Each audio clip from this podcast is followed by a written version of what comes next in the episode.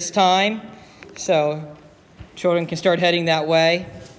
I'm going to read the scripture in a minute. We're going to be going to Philippians 2 12 and 13 here in just a minute. So if you want to begin to turn there, Philippians chapter 2, verses 12 and 13, and we'll get there here in a minute.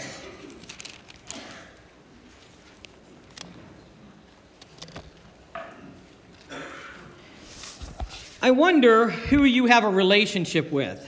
Who do you really know? Like, really, really know? Do you know someone? Yesterday, you know, I didn't have this originally in my plans when I was writing this sermon because I work ahead, but I got the perfect illustration for this. Yesterday, we went down to Dayton for a short little day trip because my grandparents, my grandfather's going on 92, and my grandmother's going on 90, and they were celebrating their 71st wedding anniversary. So if you think of 71 years of marriage, by that point, you really know that person generally, right? I mean, you've lived a life together. You've, they've raised five children together. They've, you know, they got many, many grandchildren, some great grandchildren. I think they have a couple great great grandchildren. They really know each other. Interestingly, yesterday they planned a little program and they had some. Um, some uh, a quiz of how well we know them and i found out they only knew each other for three months before they got married. So they really didn't know each other when they got married but here 71 years later you know we're celebrating their wedding anniversary. You know do you really know someone? Remember last week i talked about whether you know famous people or not. Maybe you know maybe we know of famous people most of us really don't know them though recently I heard a message in which someone talked about being in Hollywood, uh, California, and they were at a Hard Rock Cafe, I think it was called, and Johnny Depp, the actor, walked in. Johnny Depp, the actor, walked in. And he sees Johnny Depp walk in, and Johnny Depp goes to a table in the back of the restaurant, and Johnny Depp just kind of sits down facing everybody else. And behind Johnny Depp comes in this big bodyguard.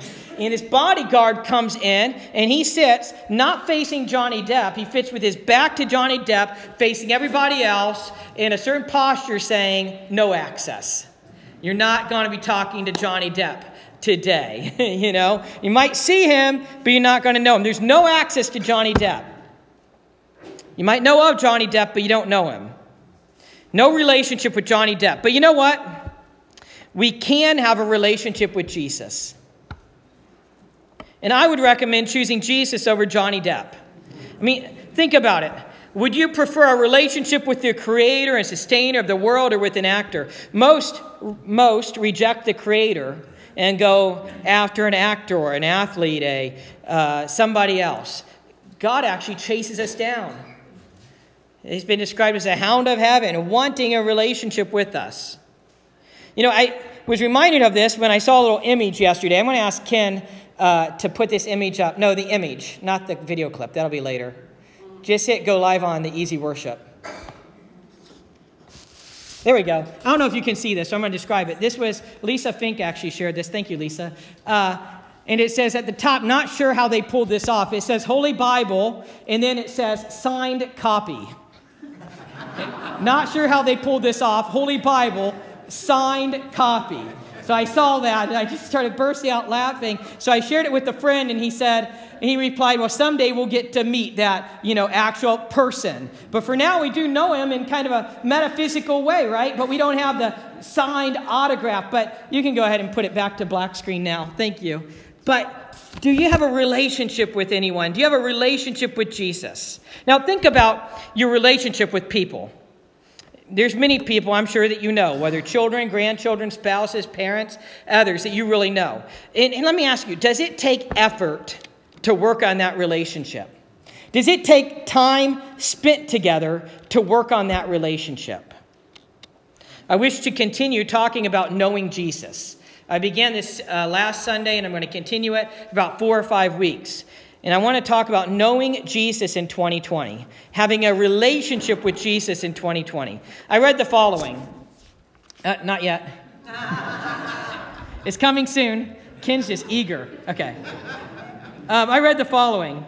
Much of the history of Christianity has been devoted to domesticating Jesus. Domesticating Jesus to reducing that elusive, enigmatic, paradoxical person to dimensions we can comprehend, understand, and convert to our own purposes. So far, it hasn't worked. We can't domesticate Jesus. We cannot reduce Jesus to dimensions we can comprehend. We cannot reduce Jesus to dimensions we can understand. We cannot reduce and convert Jesus to our own purposes. I love what N.T. Wright says. When the Bible scholar N.T. Wright was asked what he would tell his children on his deathbed, he said, Look at Jesus. Tom Wright explained why. The person who walks out of the pages of the Gospels to meet us is just central and irreplaceable. He is always a surprise. We never have Jesus in our pockets. He is always coming at us from different angles. If you want to know who God is, look at Jesus. If you want to know what it means to be human, look at Jesus. If you want to know what love is, look at Jesus. And go on looking until you are not just a spectator, but part of the drama that has him as a central character. You hear that? Keep looking at Jesus until you're not just a spectator, but part of the drama that has Jesus as a central character. It's about knowing Jesus. We have the opportunity to know him, to know Jesus, but most do not. Even maybe some of you, I dare say, do not really know Jesus. Maybe you made a commitment to him, but do you really know him? Do you, do you really have a relationship with him? How is your prayer life? How are your devotions? How are your corporate and individual spiritual disciplines? And I reference both of them because they are both critical to the Christian life. When your corporate spiritual disciplines are lacking, your individual disciplines are lacking. When your individual spiritual disciplines are lacking, your corporate spiritual disciplines are lacking or will be lacking. Now, remember, corporate spiritual disciplines are worship like this, Sunday school, small groups, meeting with a prayer partner, praying together, sharing life together, holding each other accountable. We need the corporate church. We need these things. And when that lacks, your individual devotions will lack. The church is called the bride of Christ. We're not meant to live the Christian life on our own. And I really believe the New Testament recognizes and expected a much deeper body of Christ walk than much of, much of us in 21st century America have. If your spiritual disciplines, your devotions, your spiritual habits are lacking, I'm here to help you. And more than that, God wants to help you. God wants to have a closer relationship with you. God is not Johnny Depp saying, no access. And I'm not saying I blame Johnny Depp for that. Johnny Depp could not talk to all of us at the same time, and really I wouldn't care. But but God can hear from all of us at the same time, and He wants to. He's omnipresent, He's omniscient, He's omnipotent. He wants a deeper relationship with us. So my theme and application today is knowing Jesus through spiritual disciplines. We'll look at a few texts, and I want this is the application, the broad application. Spiritual growth takes time and discipline, but we can only know Jesus through spiritual growth. Just like we can only know a person through investing in the relationship. You can only know a person through investing in the relationship. And you can only know Jesus and have a relationship with him through, uh, through spiritual growth, through investing in that relationship, through discipleship. That's the way to know Jesus. Now, I hope you're on Philippians 2 12 through 13. Let me read that passage. Paul writes under the inspiration of the Holy Spirit, he says, So then, my beloved, just as you have always obeyed, not as in my presence only, but now much more in my absence, work out your salvation with fear and trembling. For it is God who is at work in you, both to will and to work for his good pleasure. We're going to take apart this passage. I want to read it. Let me just read it one more time. I really want, it's the scripture that matters most of all. Let's read it one more time. So then, my beloved, just as you have always obeyed, not as in my presence only, but now much more in my absence, work out your salvation that's interesting. We'll come back to that. With fear and trembling, great reverence. For it is God who is at work in you, both to will and to work for his good pleasure. This is saying God is at work in us. That's powerful. Relationships take time. Do you know your children? Do you know your children if you do not spend time with them? Do you know your spouse if you do not spend time with him or her? Now you can get the video clip ready. Anyone seen Fiddler on the Roof? There's a clip where they sing. By the way, Fiddler on the Roof, is about this uh, Jewish people during Russia, right before the Russian Revolution. And there's a clip where these two uh, father and wa- father and mother, husband and wife, Tevye and you'll see her name in a minute, are singing this song, and it's, a, it's, it's Do You Love Me? They had an arranged marriage. They were married 25 years, and he's saying, Do you love me? And let me just use this to make the illustration. So go ahead and hit play. Love.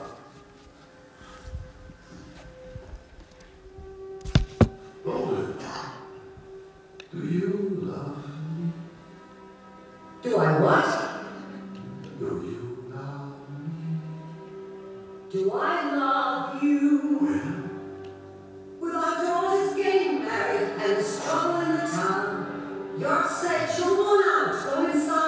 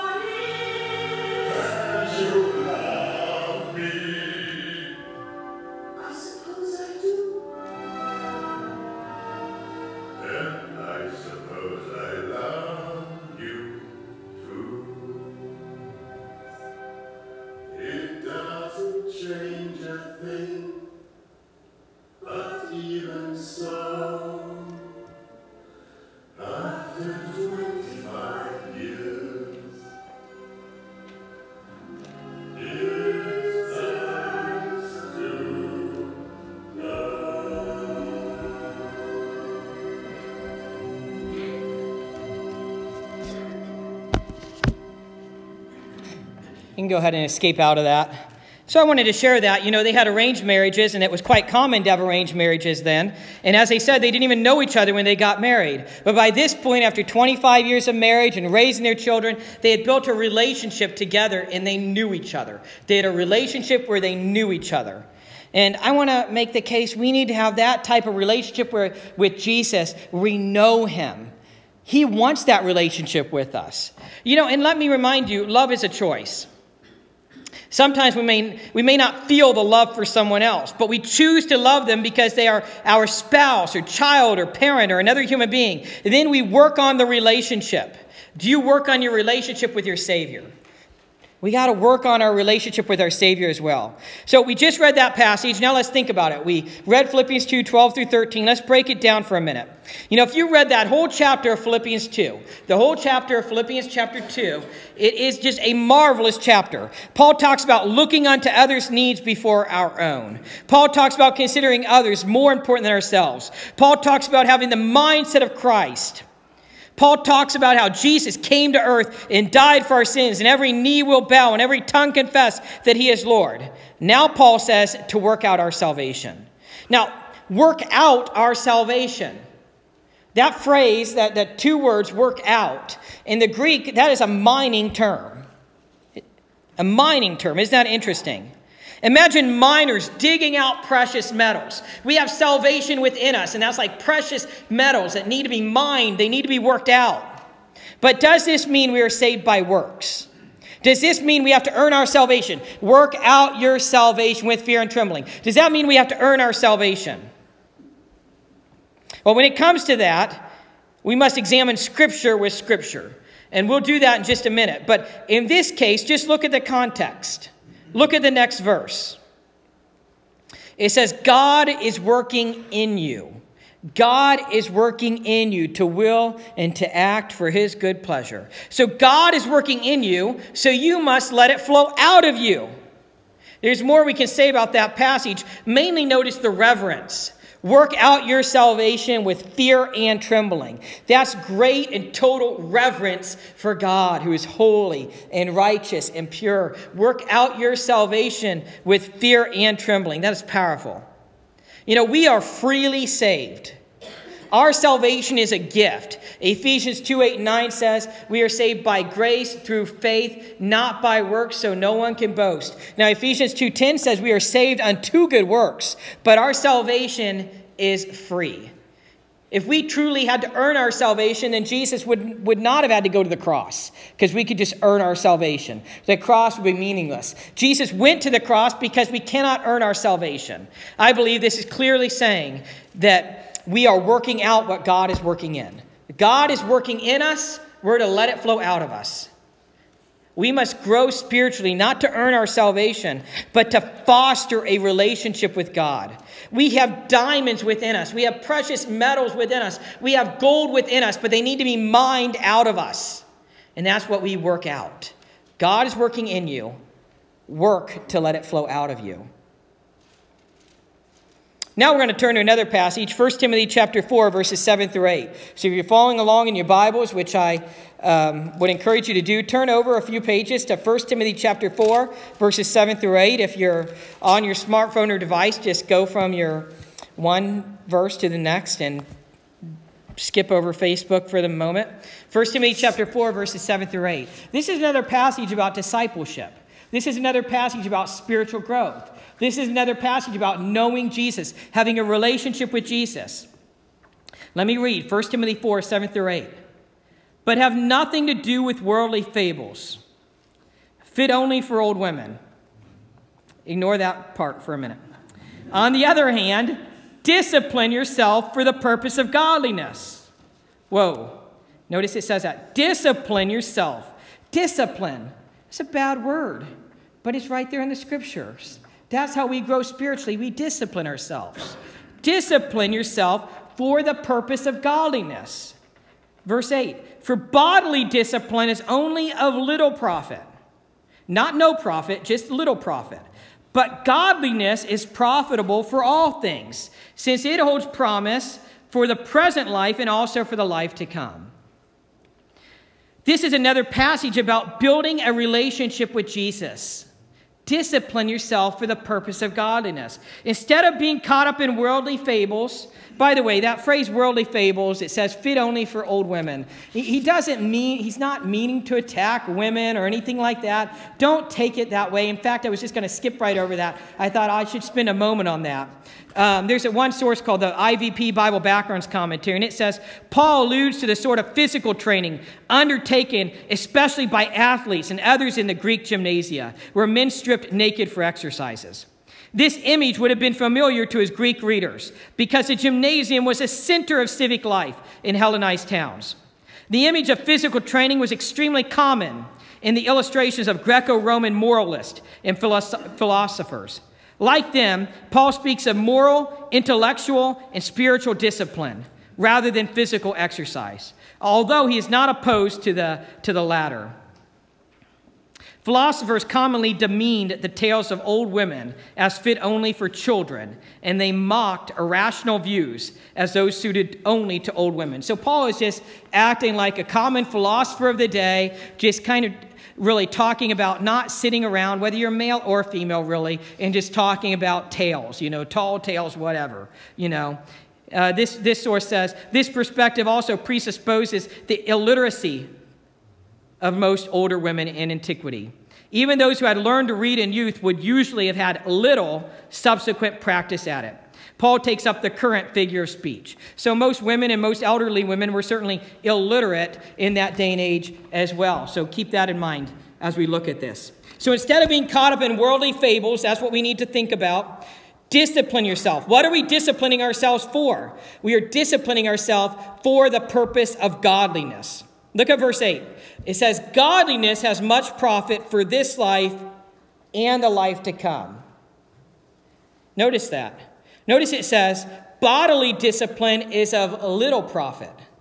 It's not that it's, no, it's not that it's no profit. I'm, he's not, I, I really strongly believe, he's not condemning exercise here for those of you that like to do your exercise in the morning. He's just saying bodily discipline is of little profit because it's only for this life. You can't take your six pack abs with you to eternity. It's only for this life. But, he says, Godliness is profitable for all things. He says godliness is profitable for all things, since it holds promise for the present life and also for the life to come. You ever think about that? When you are pursuing godliness, when you're pursuing growing as a Christian, when you're pursuing your relationship with Jesus, it's not only for this life, it's also for the life to come. But it is for this life too.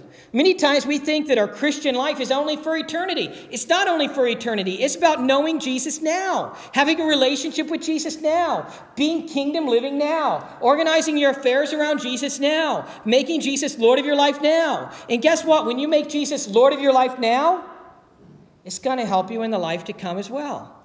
It carries over.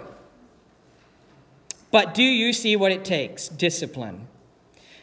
There's no instant godliness. Keep that in mind. We might have instant coffee and instant Wendy's and McDonald's and, right, Bobby? Instant Wendy's. It's not instant. Okay. Instant taco. We can go these fast food, but there's no instant godliness. There's no quick, quick uh, plan. Discipline is the key to spiritual maturity, and keep that in mind. Discipline is the key to spiritual maturity. The word discipline actually means train or exercise. Paul uses a Greek word right here. When Paul uses the word discipline, it's a Greek word from the athletic arena. And we also derive from it the word gymnastics. Gymnastics. We have the revealed truth, which is the Bible, plus disciplined obedience, plus the power of the Holy Spirit within, and that equals change and growth and maturity and godliness. Let me repeat that. We have the Bible, which is God's revealed truth. We have our own disciplined obedience, and that equals change and growth and spiritual maturity. So let's apply this. Most of us want a relationship with Christ. We want to know Him, but we don't want to invest in that relationship with Christ. Therefore, it is one sided. And let me be honest, I alluded to this last week. Let me say it again. It just sucks the life out of me as a pastor. Let me be personal. It is draining trying to shepherd people when they do not care. And that's not just for me. Our elders could speak to that. Other church pastors and church leaders could, could, could speak to that. It's draining when you're trying to shepherd them and, they, and, and, and you know that what we are called to do takes discipline. But people don't really want to grow up in the Lord, they don't want to do it. I want to challenge you to have godly habits. This week, begin devotional habits. If you already have devotional habits, praise God, but don't get too comfortable. Go a step deeper. Stretch your spiritual muscles. Listen, if you if you run a mile every day, your body's going to get used to it and eventually you have to try to run a mile and a half or try to sprint a little bit, run a little faster. You got to stretch yourself. Stretch yourself spiritually. If you're already spending 10 minutes with the Lord every day, try to spend 15 minutes. If you're if you're just reading our daily bread but not reading more than a verse or two, try to read a chapter. Try to read a little bit more. If you're already reading every day and having some devotional time, try to take an hour a week to actually have a Bible study. I believe every Christian needs to actually study the Bible as well. I would challenge you have godly habits. Aim to read one chapter of the Bible a day and make an application. Make an application, that's critical. Because if you're like me, and I usually am, if you're like me, I can just read a chapter. Thank you, Greg.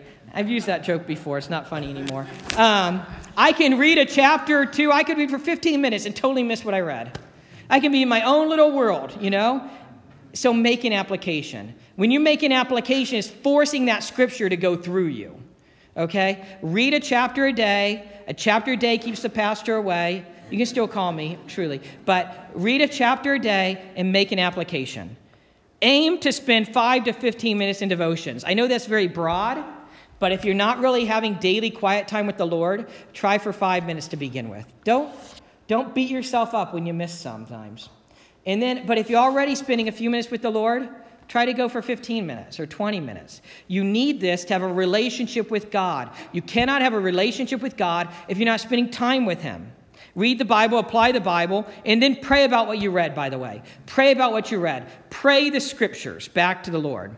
If you need help, contact me. Also, if you struggle with reading, it's perfectly all right. There are free audio Bibles all over the place. You can get them as an app for your phone. You can get them on BibleGateway.com online, on Facebook, as well as our church website, as well as on podcast and YouTube. I have um, times where I just read through a chapter of the Bible and, and kind of teach it. They're five to 10 minutes a day, sometimes 15 minutes. There are tons of opportunities to help you grow spiritually. It takes three weeks to form a habit. Three weeks to form a habit. So dedicate the time and effort and energy to build spiritual habits. If you're not in, if, this is not a habit for you, after the first week, you might think, I'm just going to skip today, and the next day, and the next day. It's like exercise. You know, you start running and you think, why am I doing this? This is just stupid.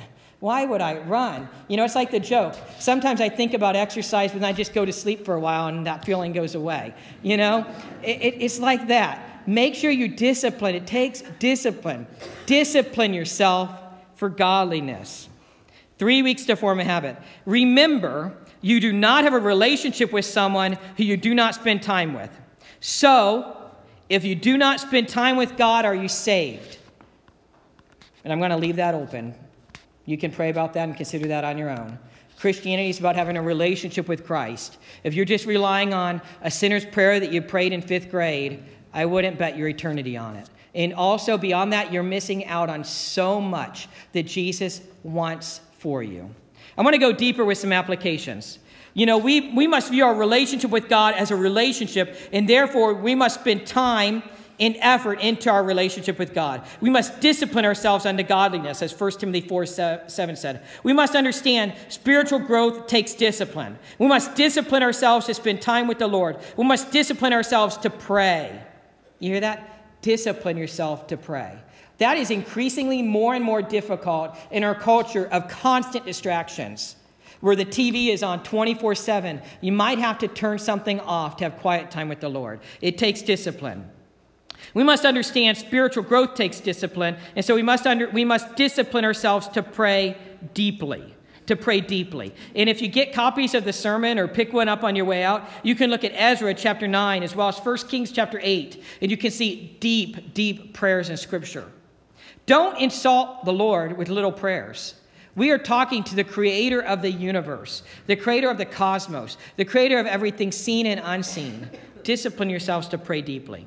We must discipline ourselves to corporate prayer. We need to pray with the body of Christ as well. And I would uh, refer you to Acts chapter 4, verses 24 through 30 about that. We must discipline ourselves to pray instead of worry. Philippians 4, 6 through 7 says, Do not be anxious for anything, but in all situations, by prayer and petition, with thanksgiving, present your request to God. If you can worry, you can pray. And I think we can all worry, therefore, I think we can all pray.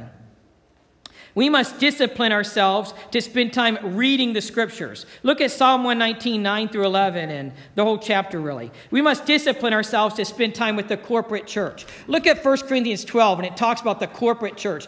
Discipline yourselves to spend time with the body of Christ. Some of us, that might mean going to bed earlier on Saturday night. Because you know, on Sunday morning, after you've been up till 3 a.m., the devil's going to work on you. Some of us, that means might be, maybe saying no to some things. Listen, we all have limitations. We cannot commit to everything. So sometimes we might have to say no to certain things so we can say yes to God. Now, listen, what you probably hear me saying is say no to sporting events on Sunday morning. And that's not really all that I'm saying. I'm saying if you make yourself busy six days a week, constantly busy, constantly going, by the time Sunday morning comes around, you are already too tired and you're not going to want to go to church. You have to say no to things throughout the week so you have energy to spare for the Lord. And the same thing for Wednesday night Bible study and Sunday school and meeting with prayer partners and things like that. We are a very busy culture. Slow down. So discipline ourselves. We must discipline ourselves to make Jesus our Lord. Make him your Lord. We must discipline ourselves to pursue godliness so that out of that relationship with God flows the fruit of the Spirit. You're not going to have the fruit of the Spirit if you're not disciplining yourself to have a relationship with God. If you do not have a relationship with God, you're not going to have gentleness, self control, joy, peace, patience, kindness, goodness, faithfulness. Pursue that relationship with God. We must spend time working out our relationship with God for the joy of knowing Him better. Don't you want to know Jesus better? We must work out what God is working in us. We must let our relationship with Jesus flow out of us. We must obey Peter's command to grow. 2 Peter 3:18 says, "Grow in the grace and knowledge of our Lord and Savior. To him be the glory forever and ever." Grow spiritually. Grow in the grace of our Lord and Savior. Grow in the knowledge of our Lord and Savior. In our spiritual growth, in our relationship with Jesus, we must aim to glorify him now and forever. It's all about God's glory. I began the sermon talking about Johnny Depp.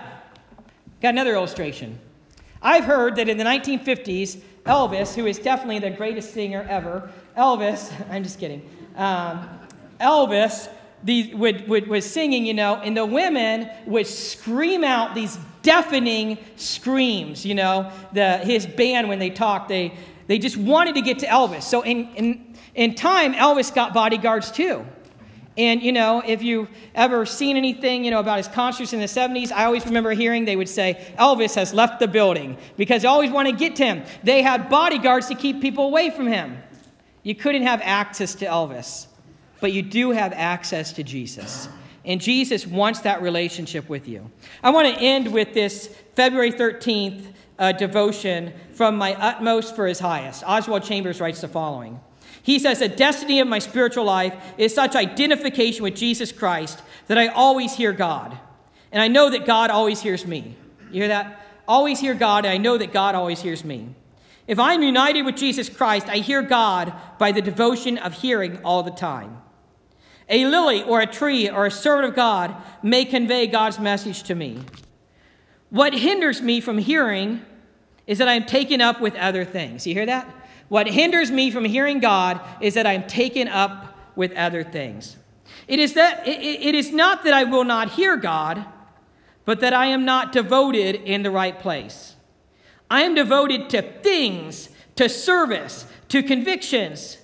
And God may say what he likes, but I do not hear him. The child attitude is always, Speak, Lord, for thy servant heareth. If I have not cultivated this devotion of hearing, I can only hear God's voice at certain times.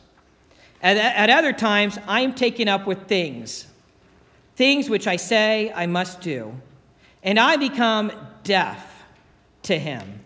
I'm not living the life of a child. Have I heard the voice of God today? Let's pray. Heavenly Father, I pray that you would help us at Bethel Friends to discipline ourselves to godliness. Help us to work out what you're working in. Lord God, you are working in us spiritually, and you call us to let it flow out of us. You call us to good works, which you prepare beforehand, as Ephesians 2.10 says. You call us to have a relationship with you. Lord God, I pray that we at Bethel Friends would truly have a relationship with you.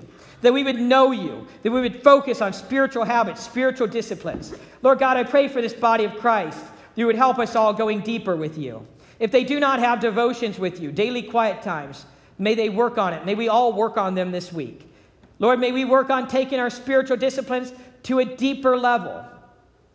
And first and foremost, may we know you. First and foremost, may we firmly make the decision to be with you. We want to live life with you in order to become like you. We want to become like you, to learn and do all that you say. And may we arrange our affairs around you. May we make you Lord of our life following you in a relationship with you. In Jesus' name I pray. Amen.